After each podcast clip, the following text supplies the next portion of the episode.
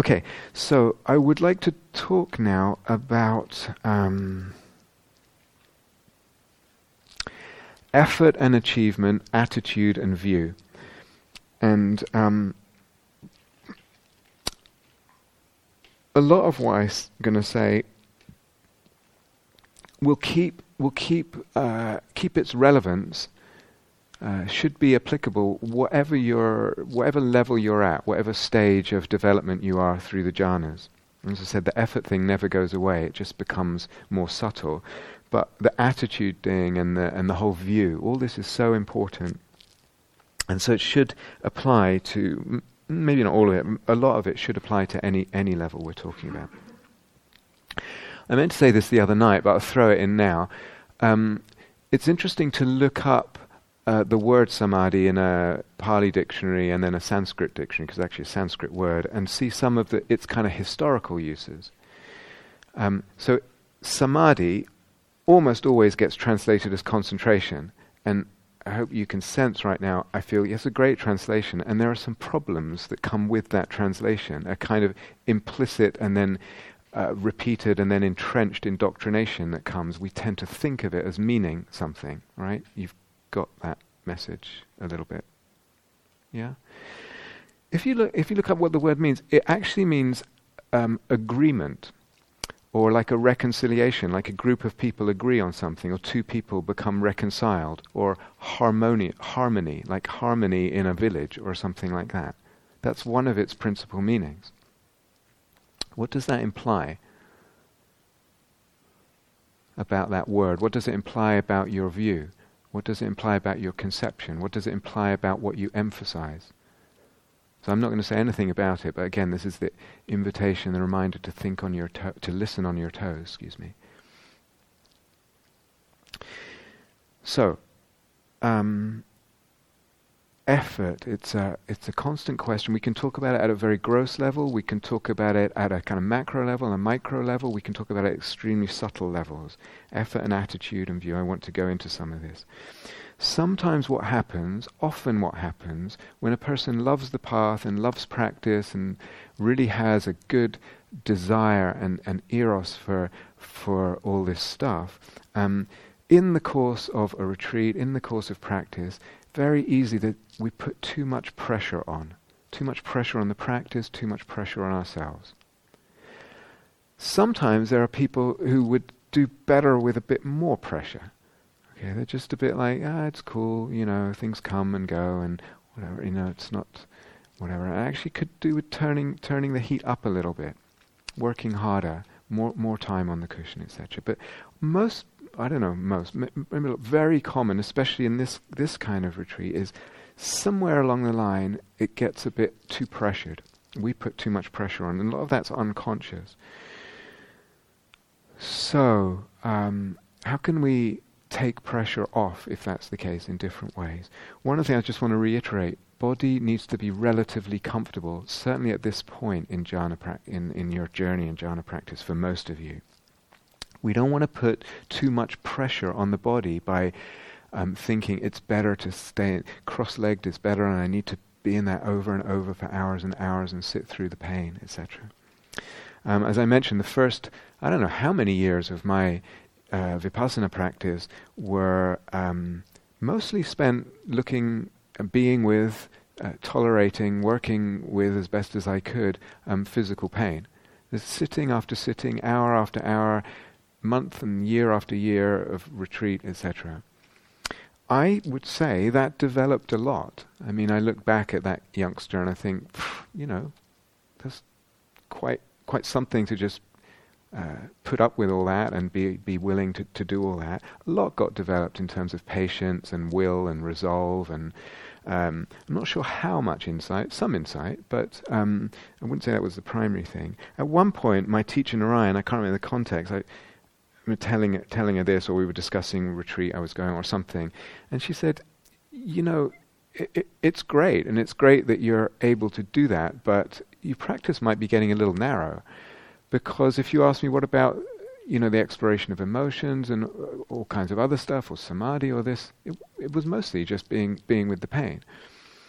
And as I mentioned, Christina uh, suggested, why don't you try alternating uh, postures? And and then it was at that point that something opened. The pressure was taken off the body, and the samadhi could really, really then develop. So, pr- pressure off the body. Another way is through the view of what we're doing and, and the idea of what we're doing. And this is so much of what I want to um, talk about. So sometimes, of course, I'm on a jhana retreat. I'm gonna. I want to develop the jhanas. I want to develop my concentration. I want, etc. Sometimes we have to reflect, or maybe oftentimes we have to reflect on the bigger picture of what we're developing here.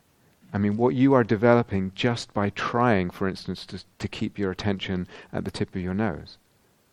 So then we, I, am failing because I, got distracted in thought again.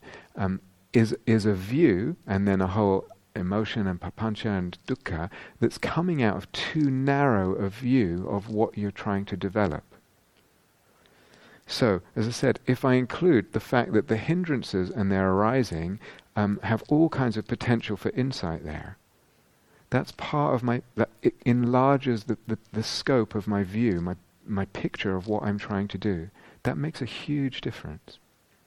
So then when, when they're there, I'm not going I'm not all upset. It's not a failure. I don't don't judge myself as a failure as a meditator or whatever. I'm developing sensitivity and all this. And maybe that's more important than focus and concentration. Um, I'm developing all these resources, as, as we said. Um, and a lot of this is not black and white. So sometimes the, another problem with view we have is everything's so black and white.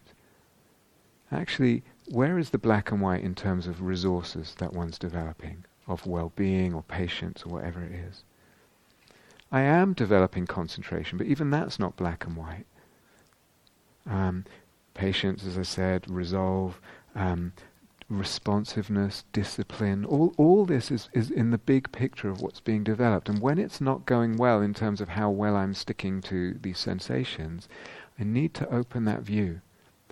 Or at the beginning of a sitting, I really need to have a sense of the, the, the bigger picture of what I'm doing, what's being developed here. Um, this makes a big difference. I'm of course developing mindfulness. Every time the, the, the mind wanders off, it's mindfulness that notices that the mind has wandered off. So it's a moment of mindfulness, and I have to see that. That's also part of what I'm developing. Don't let the view get too narrow. Because, um, like we said with the table analogy and with the only one, too narrow is not enough base, and things will capsize very, very easily. The wind blows a little bit, things get a little difficult, and and we get very dejected if something falls over. Hopefully, I'm also developing, or I'm, I'm over time letting go of judgment. So every time the mind wanders, I, I judge less.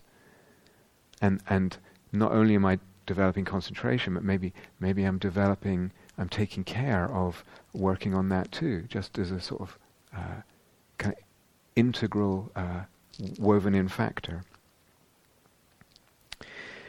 all of these things are really, really important. And for some people, they're going to be the development of patience, the letting go of self judgment, the development of discipline, the development of resolve. Um, all this is actually going to be more important, more significant for your liberation, the healing of your heart and, and your life than attaining some jhana. We, I really mean this. Some some people it's like, yeah, jhana, great, but what about this? What about that self judgment? What about um, whatever it is? I mentioned yesterday this kind of micro micro habit. Remember this kind of like, oh, it's not quite as good as it was yesterday. It could be better. Um, that's also in the bigger picture of what's being developed. That the the influence of that kind of um, subtle micro, micro level aversion uh, or negative viewing, the influence of that on our lives is huge. And so, if that's part of our bigger picture of what we're developing, you know, that also expands um, uh, the container of what we're doing, the view of what we're doing, and hence the, st- the stability of our of our vessel. So, one more thing about that micro habit: um, can I uh, learn to let go of that micro habit of it's not good enough and still work and play in the moment. Yeah, so they're not contradictions. How can we have a direction that we're working or playing towards and yet not have that negative, not quite good enough? Or, or not let that kind of run run the show, uh, you know, cast its pallor and its flavor over the whole of the proceedings. When is that a hindrance and a kilesa? This is it could be better. When is that a hindrance, and when is it actually a, just a wise discernment that's actually part of this opportunism? When is letting go of this? Oh, it could be better. When is that a skillful uh, shift in attitude, and when is it just laziness and inertia? No, it's okay. We've actually just got putting up with something, but it's coming out of laziness and inertia. This is a really subtle question, a really subtle inquiry.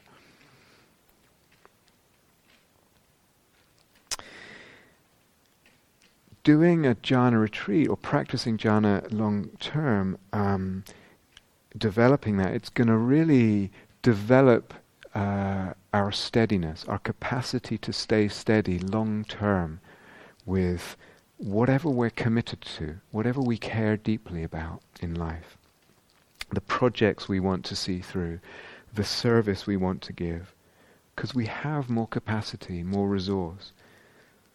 We're also training this moment to moment steadiness, of course, but it takes a lot of steadiness to just keep showing up and keep intending to do samadhi practice. So that the steadiness you need to show up and to keep putting your mind in a certain direction, you're actually cultivating the kind of steadiness it takes to um, be there for you know your long-term intentions and stay steady with them and your goals and projects and what you really care about and manifesting in your life in a way that works towards that. So steadiness that capacity for steadiness is certainly a result of jhana, but it's also a cause. It's part of the causal supporting conditions. So all that's uh, involved, and all that I think needs to be in the bigger picture. Because if the picture gets too small, we'll get miserable much more often, and self-judgmental and tight and everything. Okay, so talking about taking the pressure off. Sometimes at the beginning, beginnings of sittings are quite interesting moments. Sometimes, of course, you get right in, get right to work, get right to play. You know, just okay, let's go. And sometimes it's just you know you can come in and just just hang out for a while, just sit there, and there's sort of light mindfulness. And really, what you're doing is just relaxing, hanging out, just checking that you're not too tight about the whole thing sometimes for some people or for dedicated meditators, just adopting the posture automatically brings in a whole set of views and a whole a whole bunch of tightness. It's just associated with coming into a meditation hall or sitting on a cushion in a certain posture, and, and we bring all this kind of sometimes subtle, sometimes less than subtle psychological baggage with it. So at the beginning, sometimes it can be sometimes it can be fruitful. Just just hang out, relax, look around, taking the pressure off. And sometimes in that, the energy body is actually allowed to become more harmonious, just naturally, organically to some extent, because the pressure—that's oftentimes unconscious pressure that we bring, is actually squeezing the energy body in a certain way that's not helpful. And again, I mentioned this on the opening. I think sometimes open the intention. Why am I here? It gets so much about me and my practice and my achievement and my and then me compared to someone else and, and all the rest of it. Can I actually keep opening it up? So I'm actually not doing this just for myself. Maybe I'm not doing primarily for myself.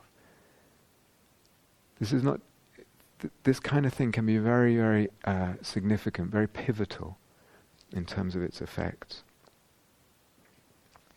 And again, if I come out, I've got three week or whatever it's 23 day jhana retreat, whatever it is, and or I've got a week retreat, or I've got a month, or I've got a year, or whatever it is, and then we can uh, sometimes often consciously and sometimes semi-consciously, kind of have a timetable of achievement. So I guess by the end of the second week, I'll be in there, and then and if it's a year, then you really go, you know, three months or whatever it is. Timetables are really not helpful. Okay, um, in this, or, uh, what they help is suffering. So if you want to suffer, make give yourself a timetable of achievement of what you hope to achieve when, or what you what you're pretty sure you're going to achieve when, or even what you're intending to achieve when. Um, it's a form of hindrance in a way, actually. Um, let it go, and work and play, work or play, whatever you prefer it. So what is it to work?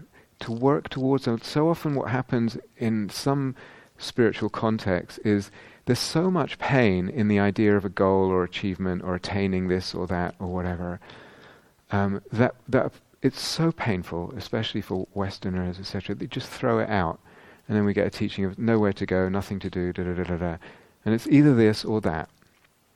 Is there some? Our life is not like that. There are places to go in our life. There is stuff to do. There's stuff that we care about. We need to have goals. We need to do stuff. We need to make stuff happen. It matters to our souls.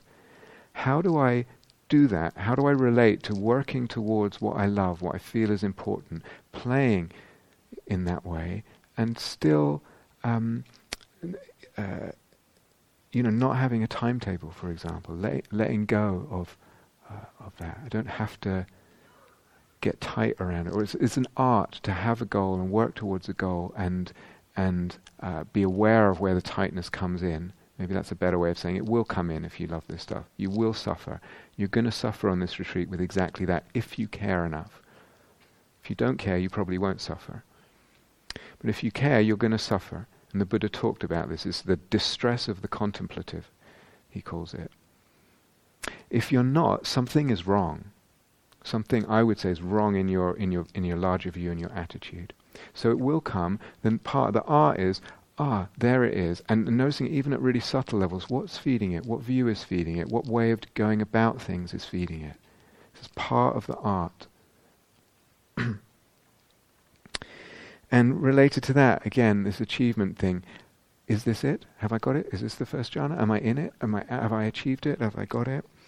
And, and that's, of course, related to this question that I've talked about several times. What qualifies as a jhana? have I got it? Is this it? Depends on how I define it, right? So again, oftentimes this this question of what actually qualifies as the first jhana, what qualifies as the whichever jhana, what qualifies as jhana, it's often I don't know how to say, uh, just dial down my inner language here. Um, it could often be posed in more intelligent ways, I think it could often be posed in more fruitful ways. Oftentimes it's not. It's po- it, it, um, what is important? What's important? Don't lose sight. Let your questions and let your emphases and let your attitudes and let your practices and everything comes from what is important. What do I want? Where am, where, where am I actually trying to get to?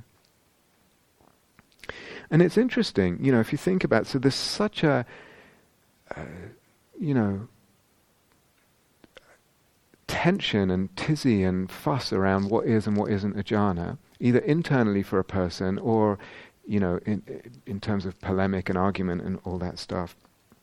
If you think about, I don't know, something like mindfulness or another factor on the Eightfold Path, do we have the same kind of fuss about that, or the seven factors of awakening, or most people with all those other stuff. What is mindfulness? Is this mindfulness? Is it not mindfulness? Was that a moment? Of, it doesn't. It's not so black and white. Or metta is even better example because we were talking about it before. Yes, it's we have to acknowledge it's helpful to define metta. What are we talking about? We're not talking about like if you don't love me back, I'm going to jump out the window. That's not metta. It's, so it's good. Okay, metta is it's this. It's unconditional. It's non-attached. It's uh, universal. This this is good. You know, wishing for well-being. It's good to define what metta is. But the practice of metta, uh, you know, sometimes it's stronger, sometimes it's weaker. As we were just saying, it has all kinds of sub sub emotions or flavors, it's a complex of lots of different. So sometimes there's no emotion there, it's just an intention. All that's metta, you know. Sometimes it's at different times it's more or less purified of its near enemy, attached love, right?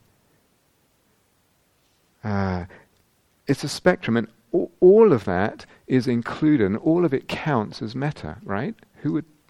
It, it should.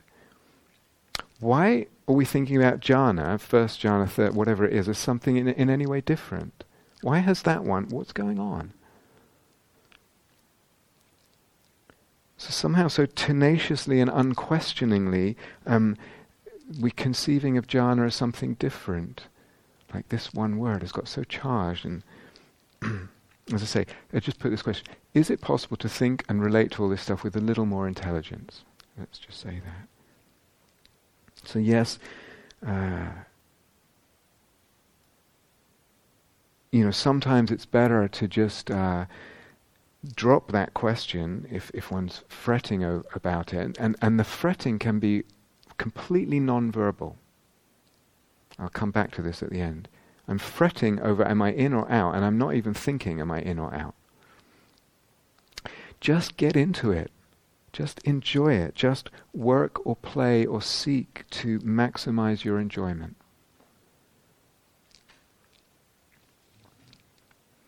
So,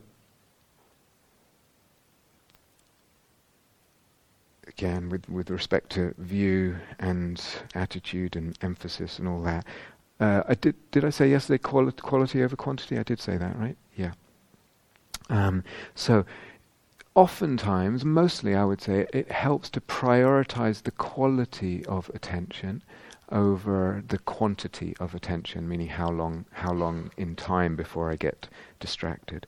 It's it's still important, you know, that sort of sustaining the attention or holding on something. But I would say most people do much better putting that um, secondary in importance to, to the quality. And what do we mean by quality? Wholeheartedness is part of quality. How wholeheartedly in this moment can I open to and give and uh, become intimate with and become interested in and give myself to whatever it is I'm paying attention to? And this is one of those things. Okay, so it's really important at a micro level here. It's also really important in life. And it's not like um, you know the capacity, the ability, the willingness to be wholehearted. Sometimes that's what's missing in in a person, not just in their concentration practice, but in their life as well. It's an important thing. Can I can I how wholehearted can I be in this moment with this thing, with this person, with this whatever it is, with this passion, with this issue, with this whatever. So quality means wholeheartedness, but also some of the things we talked about yesterday, this modulation of intensity. So quality doesn't just mean intensity on, on 11 all the time. It means uh, the responsive sort of uh, uh, responsive tuning of the intensity of the attention. And if you, if you, I'm actually not sure I know what that means, intensity, or I, I can feel what that means. There's something I would encourage you to experiment with. Um, play with it, get a sense of shifting the gears or turning the dial up and down of the intensity of the attention. Because again, back to this issue of inertia, sometimes like, I'm paying attention. I'm paying attention. I'm, paying, what's, what's, I'm just paying attention. Okay, there's nothing to talk about. I'm paying attention. Are you with your breath? Yeah, I'm paying attention to my breath. But the inertia there is not taking the trouble to actually play with this and get a sense of the sh- oh this is what it is to be this is what it feels like for an intense attention. This is what it feels like to back off the intention. And sometimes we just haven't explored that because there's a certain amount of inertia. We just think of attention mindfulness whatever it is so, delicacy, lightness of attention, this is all related. We talked about it yesterday. The relative spaciousness also is part of the quality. What kind of spaciousness of attention helps? So, back to when we talked about piti earlier today, you know, which, which mode? This is all part of the quality, being willing to, to play with the relative spaciousness of the attention. Just to throw out a little bit, um, sometimes at some points there's really a place uh, talking still about quality of attention, there's really a place for a kind of poetic or even imaginal sensibility uh, in relation to whatever it is I'm paying attention to, the breath, uh, for example.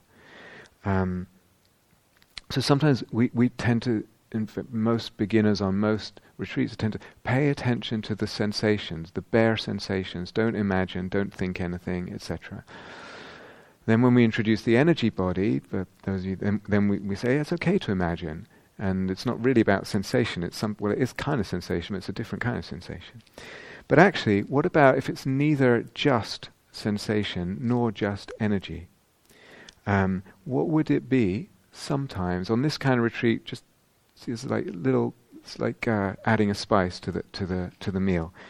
Um, what is it to breathe the breath of the All Merciful, Allah?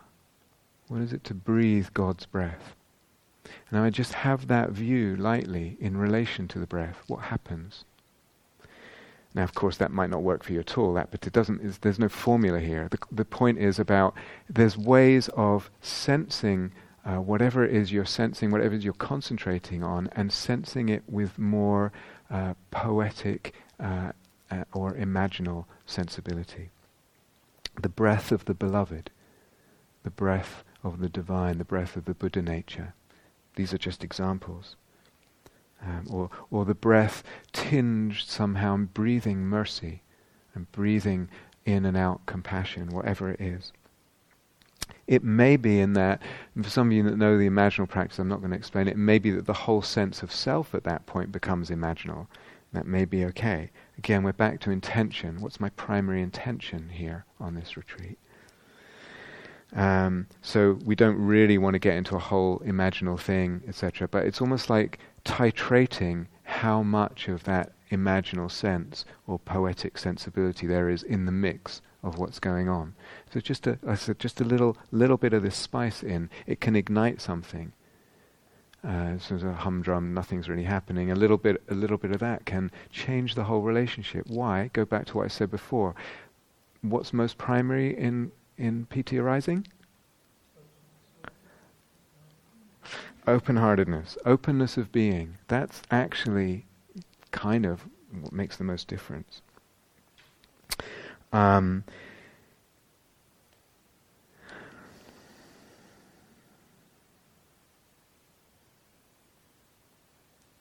years ago, Kirsten and I went to visit. We, we had a, a, friend who's a scholar in Berlin, and he gave me. I was learning Sanskrit from him. He gave me this these texts um, from caves in Afghanistan, Buddhist caves in Afghanistan, um, uh, in in Sanskrit, and they were they were versions of the Anapanasati Sutta, the Buddha's mindfulness of breathing, but they had all kinds of things like Im- imagine breathing a blue breath or, or, uh, w- with color and, and imagery in them. Uh, I lost them, unfortunately. Um, th- th- th- they weren't the originals. I mean, um, but um, anyway, that sort of thing is in the, in the tradition. So a little bit of this, a little bit of this titrate, a little bit of drop of this essential oil or whatever is can spark something. Um, a dash of spice in the, in in the meal, um, but it's all very delicate, very subtle. So sometimes when people talk about like Tonglen, breathing in and out compassion, sometimes when people practice that way, it's all very heavy, it's all very clunky and kind of gross. So I'm talking about something much, much more subtle here. It's really like a, like a little drop of something in, into, into a mixture. Uh, okay, back to this. I probably won't bash it much after this talk, um, but again, so easily we can we we come from our past, from our indoctrination, um, to think of what are we doing here, um, where we're developing our focus, developing our concentration, or somehow trying to be um, or get into a state where there isn't thought. And then we measure the whole thing with how long have I been on this object, how much is thought arising, and etc. Um, could that view be part of our inertia? Could we have inertia around that view? And as I said, some of those things that get emphasized are actually, if you look at the whole totality of what the Buddha said about all this, they're just a phrase here and there. And somehow they've got extracted, repeated, emphasized, um, indoctrinated. What would it be to emphasize at times, or instead, or even primarily, primarily um, this idea of actually seeking to uh, cultivate and to maximize even pleasure and enjoyment, uh, the exploration of subtlety, uh, lo- exploration of the whole territories anyway, just exploration and love of exploration love of what opens. What would it be if those were the primary intentions and emphases rather than um, focus, concentration, uh, being thought free, etc. So,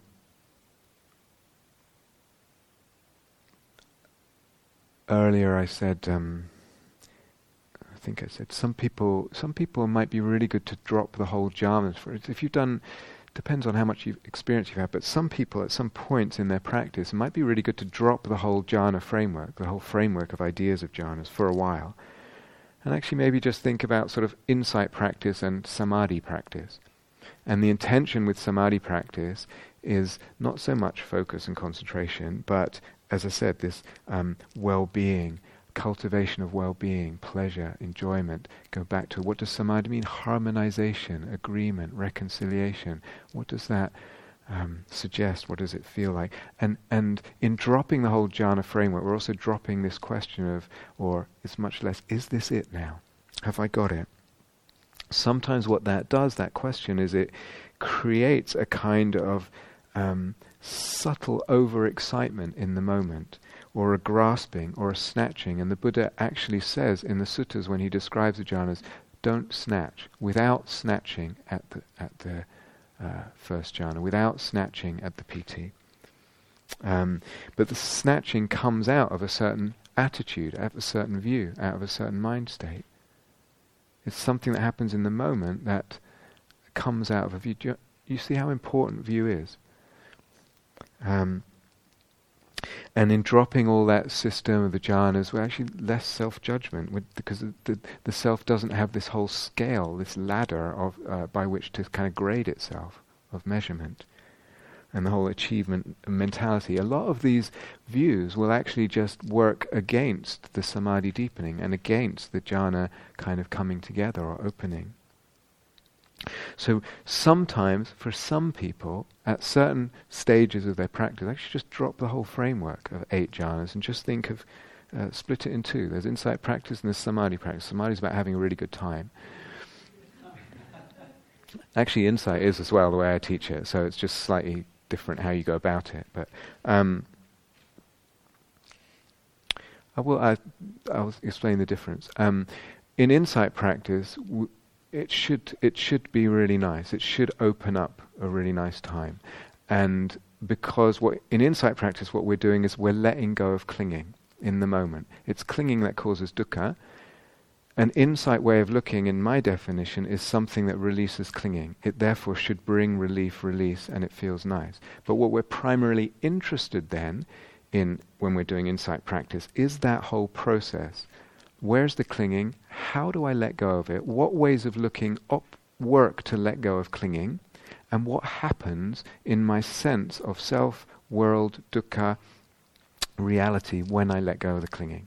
So all that's it's it's definitely a good time, but it's a certain kind of good time. Samadhi practice is more about, oh, here's this lovely quality that's arisen, and there can be many different ones. Let me really, as I said, nuzzle into it or open myself into it. Let me really get into that. And I'm less concerned with these other questions, primarily about clinging and reality and, and all that. So they're both, you understand, they're both, is, it should be Nice. um, okay, so if a person lets go the jhana framework for a while, and then they can kind of um, begin to um, uh, notice gradually the different shades in their experience. just thinking about samadhi and these lovely qualities and enjoying them, slowly, slowly I begin to discern between these different shades and qualities and frequencies. Um, and then at some point you can reintroduce the jhana framework in, in relation to that with post-it notes. Other people, as, as I said, um, really need to discern more. It's really the time in their practice where they need to make more um, more discriminations, more discernments between this is this kind of pleasure, this is this kind of uh, realm, and this is this. And how is it different? And what are the different territories? And what are the sub territories there? And let's go back to this thing what's my playground? What does it mean um, to, to, to develop mastery? Um, if we don't discern with all, with all these territories, the fruit we get out of it will be much, much less. And I know meditators who um, you know, can get well-being, and they can sit in that well-being for hours, actually. And they've been sitting in the same well-being for about 20 years. I mean, not without interrupt, you know, but uh, 20, 20 years of their practice because they didn't want to discern when they could have discerned when it first came up between, say, piti and happiness, or the different shades of happiness. And so what happened was it just became kind of like over time, all these qualities got mixed together. It was a nice soup, but it was just a, a soup. So, you know, here at Gaia House a few years ago, I don't know if it was in your time as a coordinator, but they used to have leftover soups. So basically, all the leftover lunches at the end of the week would get mixed into a pot, heated up, and that would be that. And of course, it didn't taste of any, it just tasted of nothing really. Um, people would still be very appreciative. But um, it was nice, but it's not like you could differentiate any flavors in there. Um, after, if we don't discriminate, the, the, the real danger is you're just left with a soup of niceness that actually never really develops. It never really develops and, and brings the liberation and the opening of certain territories. So again, I contradict myself. Different people have different needs at different times.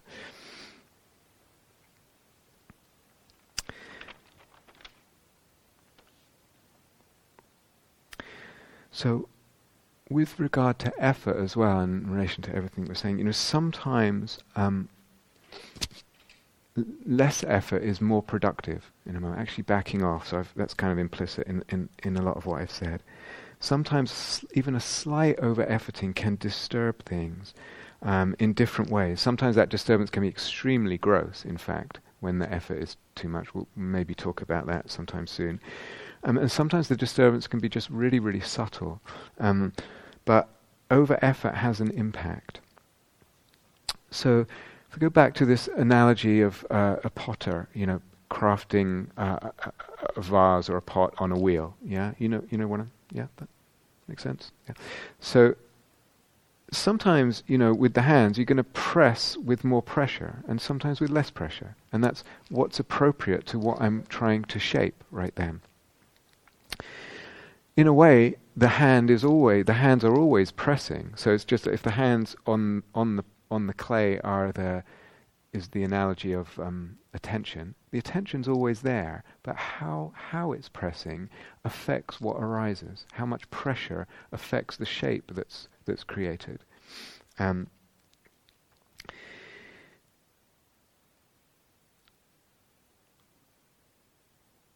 And that's responsive and it's variable and it's improvised. It might also be um, that the, again, stretching the analogy a little bit, the size, It could have my whole span of my hands shaping this big vase, or this, this particular area where it curves and I've got it like that. Or maybe there's a certain area where I just want, I just want a little kind of uh, place where it narrows, and I just put my fingers there. And that's going to do something. So this again, the size, the pressure, all of this, it's it's going to shape what arises, and all of it's improvised, responsive, sensitive, variable.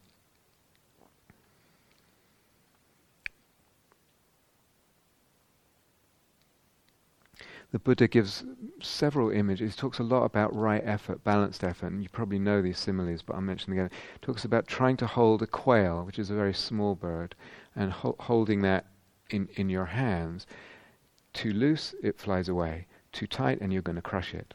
Or another analogy is uh, he gave to a musician, a lute player. And he said, you know, it's like tuning tuning the strings. Too too tight, you snap the string. Too loose, you can't play anything. It's not. It's not. Well, you can, but it's going to sound not very good. So there's always this question, and it's not a fight. I've said this before. It's always a kind of uh, sensitive, responsive question. What's what's the effort? But if we talk about effort, as I mentioned a while ago, we can talk about a kind of micro level of effort, which means in this moment, where what does the intensity need? What does the delicacy need? All that, but also the view in this moment. Sometimes talk about view, think, oh, it's it's up here. What I, what I really want to communicate is the whatever view you have up here about the big picture of practice and where you're going, it inevitably filters down, or its implications filter down to your micro moment to moment decisions in practice and navigations and what you do. Cannot get you know, we want to see this and understand this and understand the power of views. So part of the micro level uh, effort thing is also the sensitivity and the playing with what view am I having right now about what I'm doing, what I'm emphasizing, etc. Uh, my attitudes. And there's a macro level, the, the question of effort on a macro level. So that means like, do I get up and just go for a walk now? Is it enough? Do I need a rest? Um, how many hours a day am I engaging in formal practice? Is it too much? Am I squeezing too much? Or actually, is it like, I could do more? You know, the hall's open really, really 24 7, and, and the walking room as well. So you might have like, uh, everyone else is on, um, you know, breakfast wash up, and you could do a number of things there, but you could come and either sit or, or walk. So it's really sometimes we just get into I'm used to being on retreat and I sit this much, and actually it might be more. So this whole macro level of effort, you know, do I need to back off? Do I need to do more? And and again, the larger views as part of the macro level as well. I mentioned in part of my sort of description or definition of what mastery involved, I mentioned that it also involves, at, at a certain point, it involves being able to walk around in, in a jhana or practicing doing that.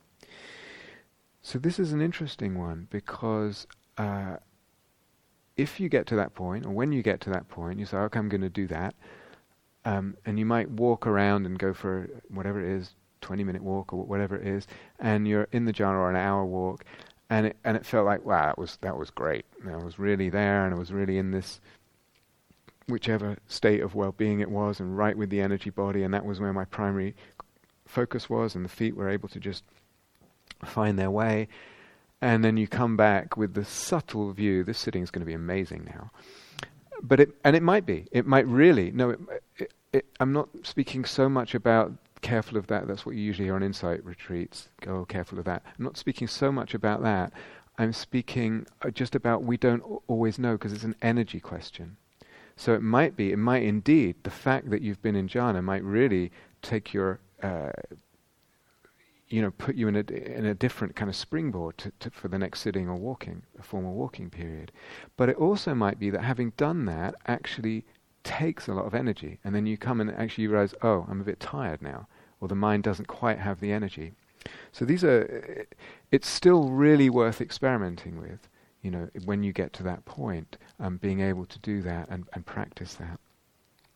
But it's an interesting thing. So effort, energy. Um, jhanas bring energy, unquestionably, but they also take energy. It's a lot of work. You're putting in a lot of work, just again and again and again, working in these ways, playing in these ways. So that's part of the whole art of being on retreat, and part of the whole art of practice is um, kind of getting getting a little bit wise and sensitive to energy levels, and it's not always possible to predict it in advance. You know, when there's going to be a dip, or when now I'm actually tired from the work I've done and I need to rest. So, but sometimes the mind will need to rest. It really needs to rest from these these kind of efforts. Uh,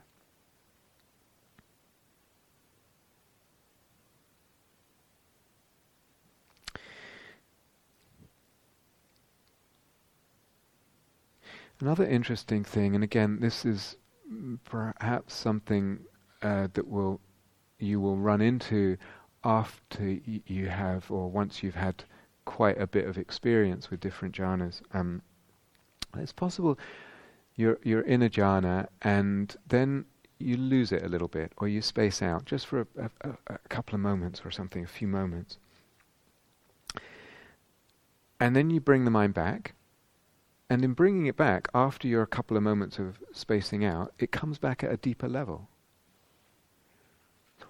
That's interesting. Um,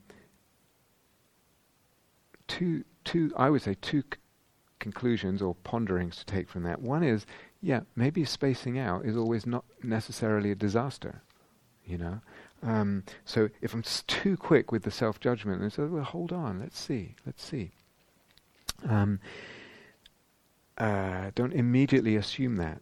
Um, the second thing to wonder about is that if the very fact, if that happens, might it be the, an indication that I was, without realizing it, just subtly over efforting in the first place? And when I spaced out, actually what happened is is I just loosened the, the, the effort got loosened, and it was that that allowed the deepening. I don't know, but to me that's very worth thinking about.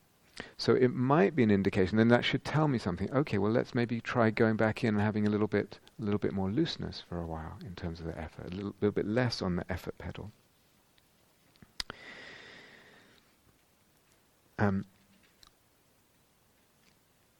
and again, this probably applies more to once you have had different experiences with jhana, but it might also uh, apply to working with energy body experiences. Um, sometimes what can creep in is we come to expect um, to be able to access this or that experience or jhana or quality of energy. Um, and in a way, that's actually it's good. It's it's fine and good that we can we can expect that and and that's part of practice maturing that one can go and have a reasonable expectation of this or that arising and being able to get into that. But easily that expectation can then become a kind of um, subtle subtle demand for this or that to arise or to be as good as it, it, usually is or how it was yesterday. And there's a, there's a subtle stance. It might not involve a lot, it might not involve any thought, but it's just a subtle kind of uh, demand or stance there. And again, just a, just a, a slight, uh, again, subtle shift of view. Um, rather than that, uh, is it again?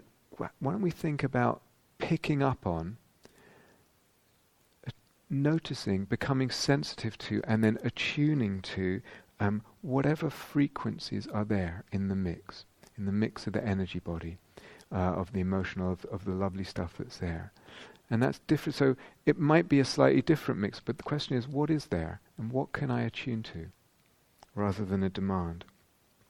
The very tuning to frequencies in the energy body mix, the very tuning to frequencies in the mix of the chitta, will amplify the frequency. So I have to notice it, which takes the sensitivity. I have to be willing to tune on it. That's the um, responsiveness. And then I have to attune to it. And the attuning will amplify. And that's a different thing. I'm not demanding, I'm seeing what's here, what's possible here, what actually is here, and then attuning. And that's different than demanding something. That demand can, as I said, be very, very subtle.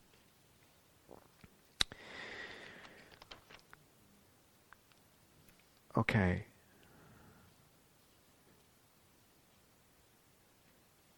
So going back to what I said about piti, which actually also applies to certainly for different factors of the primary factors in the, in the first four jhanas, even um, actually no, all the jhanas perhaps. Um, in the meditation, part of the um, work and play that we talked about, part of this kind of direction of increasing, maximizing pleasure. Um, was licking the honey out of the cup or whatever it was. It's um, you could say, and in soul making terms, I'm just throwing this out very briefly. It doesn't matter if you're not familiar with this. Um, there's actually an eros for that quality, but it's eros in the in in the small definition. It's this wanting more contact, wanting more intimacy, wanting to penetrate, wanting to open. Right? For those of you who know the Soulmate, you recognize that it's it's eros, okay? But it's eros in the small definition because we're not at that point letting it go into an image, too much of an image or or a whole big where it expands the psyche logos and everything. It, but it's eros in the small definition. Out outside the meditation, it can you can have eros with with the fantasy, with the image, etc. E- eros in the bigger definition, i.e., eros that is allowed to stimulate psyche and logos and the whole soul-making dynamic. If that doesn't make any sense, forget about it. Doesn't matter. What matters is uh, right now. It, okay, for the for the, in the moment-to-moment meditation, it's the seeking of the pleasure, the enjoying it, the getting into it. Get into it. In the larger, outside of the meditation, um, and actually in the meditation, both, the view of the self on the path is absolutely crucial. What's my view of myself as a practitioner, as someone walking the path?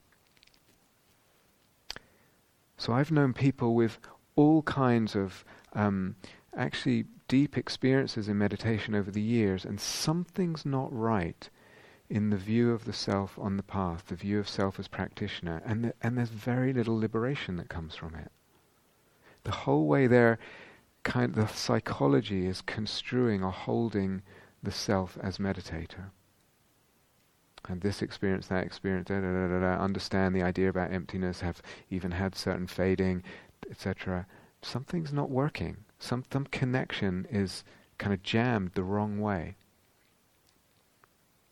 So sometimes in relation to jhana, you know, sometimes I've, I don't know if I've said this in a talk before, but sometimes I've certainly said it in, in certain interviews, you know, again, we can get so much tight around the achievement oriented and then self-judging and, um, you know, one, one way uh, kind of um, take the pressure off, and I'll say something opposite. One way of taking the pressure off is, okay, what we're doing here is uh, with the jhanas business and the piti and the pleasure and all these different wavelengths of pleasure is something akin to okay, you're tired and your back hurts, and at, at home or wherever you are, there's a sofa and it's got lots of cushions on it, and you're just kind of arranging these cushions so that they feel as best as they can feel.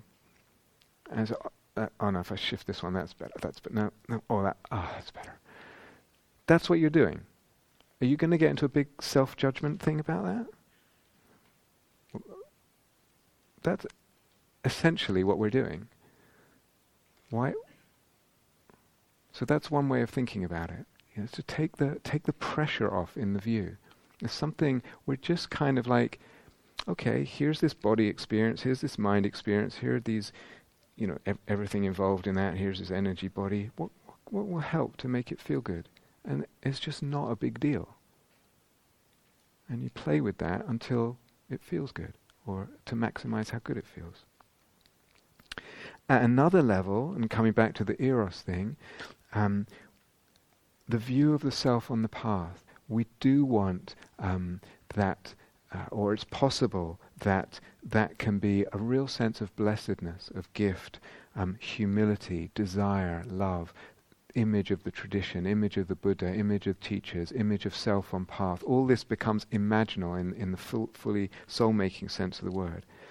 And it will still, as the Buddha said, it will still have pain at times. There will still be distress, frustration, disappointment, tightness.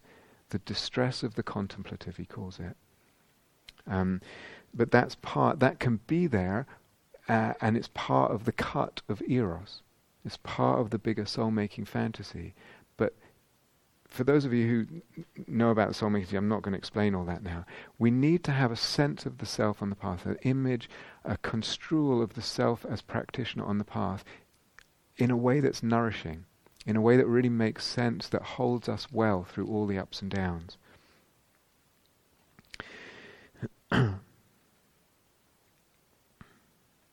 so all this um, that we're touching on today, all this is, is relevant to um, and even causes the different, different and various difficulties we encounter in practice. So again, we tend to have such a narrow view of what we need to do, but all, all this business is of, oftentimes actually causal of the difficulties and more causal than, than what we tend to think of as the problem. The inability to access jhana. So I, again, I can think of one meditator, there's actually a few, meditating for decades, decades, decades, decades, lots of retreats, etc. And she wants to um, develop her samadhi, which means for her concentration and focus. And so my concentration is so bad, uh, which almost everyone says. She says my mind wanders and my thoughts come. And um, again, she's measuring in terms of exactly what I said. Maybe not put those things as priority. How much thought comes? Is my mind wandering? But she is measuring that way. She says, I need to really get into this before I can do any other kind of practice. I really need to develop my focus. I really need to develop my concentration. Now, actually, knowing her fairly well as a student, um, she actually needs, I would say, much more important than she needs to develop her focus and keep her mind steady on something and all that. That actually, what needs to happen is an inquiry, an exploration, a, uh, or a development in practice of being able to give herself fully to something. That's a very different thing. What is it to really show up? I give myself. Now, there's a kind of, I give myself, I really care about this. There's a kind of macro. And then there's this micro level, like when I did the sunbathing thing. Opening, surrendering. The issue, I would say, is more with that. It's not about keeping the mind steady and her ability to do that. The reason she can't do that is because there's something in her that is holding back energetically, heartfully, in terms of her soul, in her life as well, in terms of opening and surrendering. And so for her, th- there's very rarely any kind of build up of energy in the being. Something's just blocking it. Something won't open to it. Um, energy is not is not permitted to gather. Um, and actually, those are the primary issues. Those are the primary uh, uh, causes of of uh, inability to deepen in samadhi, access that. But but just seeing in a very different way, so it's a different view. But but you can also see, one can also see, and we've talked about it. Um, you see some of these very same issues manifesting in her life. It's not like oh, that's just a problem of focus and concentration. It's this kind of issue about allowing energy to gather, about being wholehearted, about really giving herself, getting behind something, about really opening actually manifest in her life too and cause all, all kinds of, uh, let's say, limitations.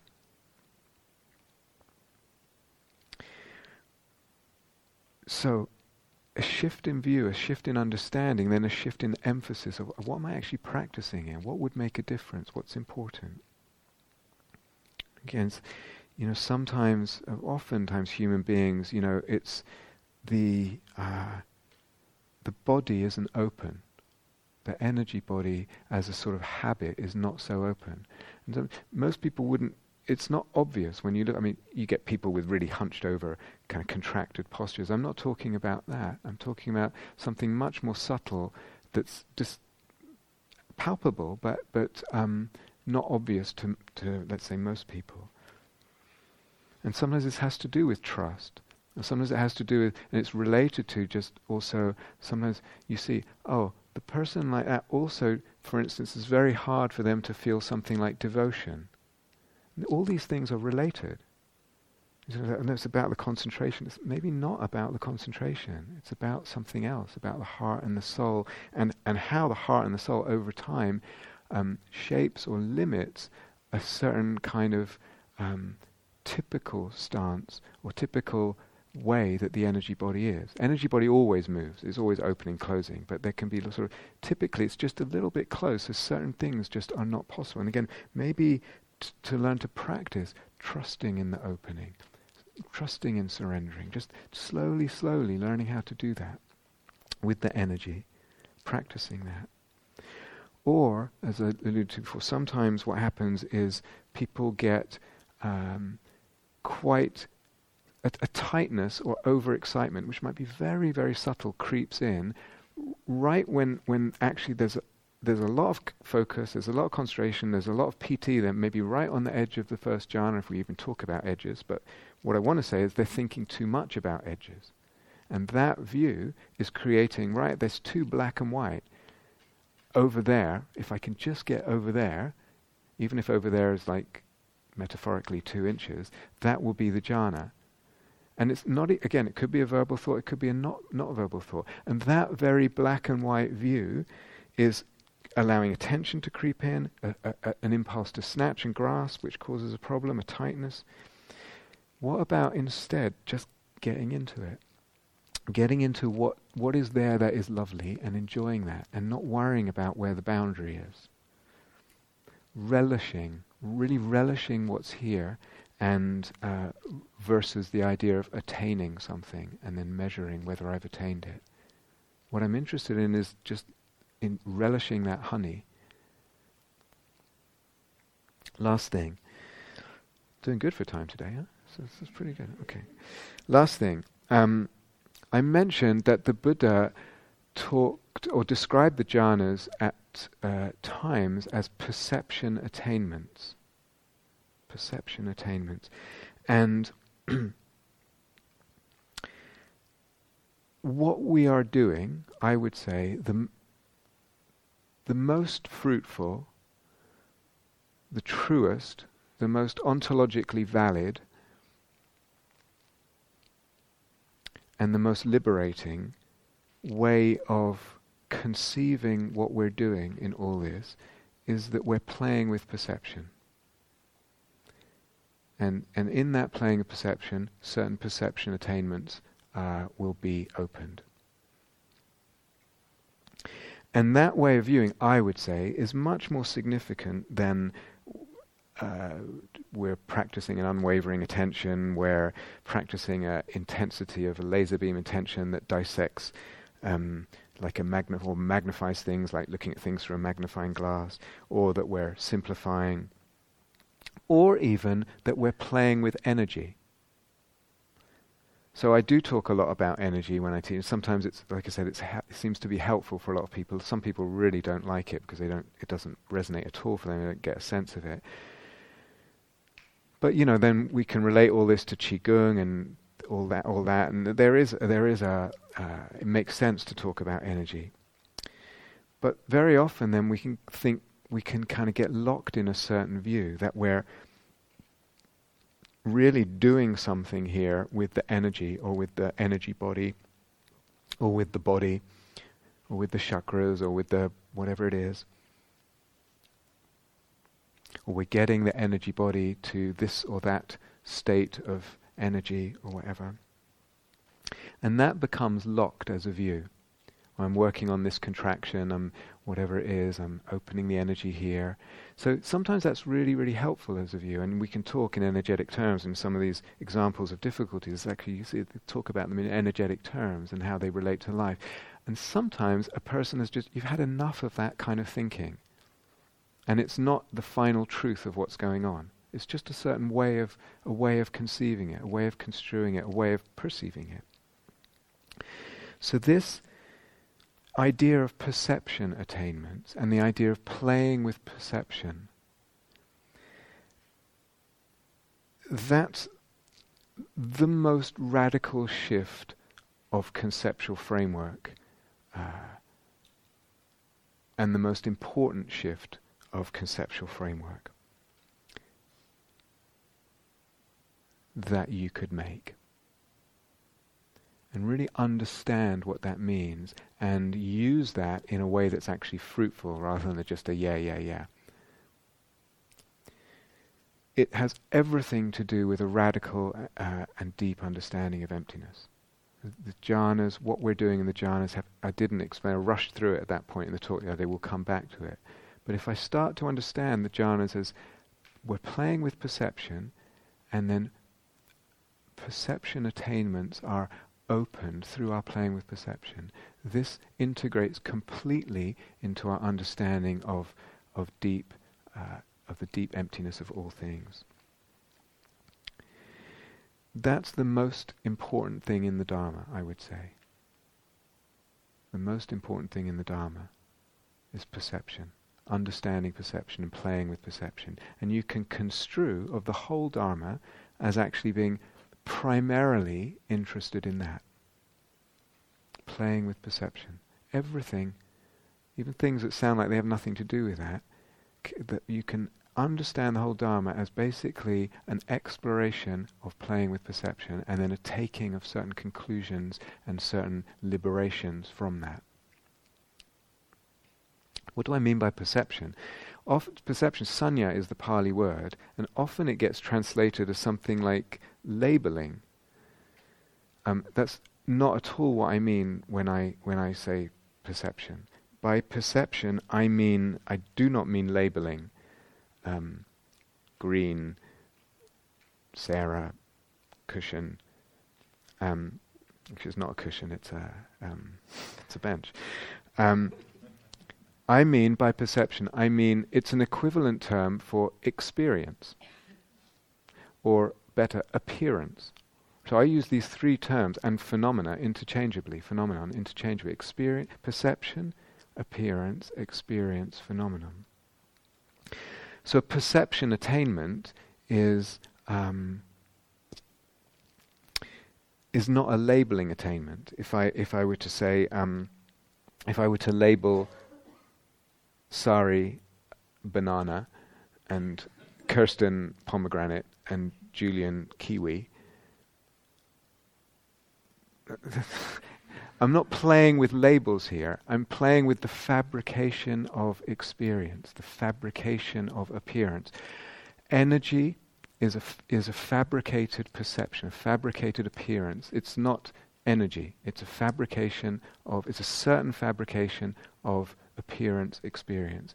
This kind of energy is this kind of fabrication, this kind of conjuring, this kind of weaving and sculpting of appearance and experience. The first jhana is this kind of weaving, conjuring, fabricating of experience, appearance, perception. The eighth jhana is, actually, that's a bad example, we'll come back to that later. Um, uh, papancha involves certain uh, fabricating of experience. Just the normal everyday consciousness is a certain fabrication, percep- uh, fabrication of perception, experience, appearance. Life is the fabrication of perception, experience, appearance. Meditation is the exploration of the fabrication of perception, experience, appearance. Skill and art in meditation is skill and art in the fabrication and the various fabrications and what they lead to. And do they lead where we want to go? if I want it to lead to unfabricating or skillful fabricating or this kind of liberation or this kind of state or that kind of quality or that kind of energy or that kind of jhana. Perception attainments. And that has everything to do with emptiness, which has basically is, is related the fabrication of experience, the fabrication of the sense of existence at different times. So the jhanas are completely woven in to the whole sense of what's most important in, in the path. It's most a way of conceiving the whole of the Dharma. Seeing it that way, with that kind of view, is very different than other ways we can conceive of what we're trying to do here. And as I said, for some of you, okay, I do talk a lot about energy, and some of you are very happy with that language, but it some, can sometimes get too as if it's a real thing. What would happen if you're one of these people, what would happen to just rethink the whole thing? Rethink your practice, rethink energy, rethink jhana, rethink dharma in terms of perception.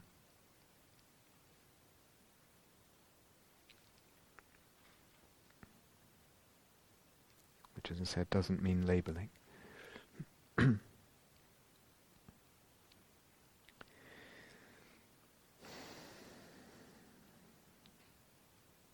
doke. So, um, it's five forty-five. Would we like? Would you like to end now, or are there some questions that it might be feel helpful to ask, or does it feel like there might be? Just get a sense of who who might feel like they might want to ask. So Linda's got one, and Karen and Julian. Yeah. Um, why don't, why don't we take just a few questions? That, so this will be part three. And then, um, yeah, let, let's see how that goes. Yeah. Thank you for listening. To learn how you can support the teachers and Dharma Seed, please visit dharmaseed.org slash donate.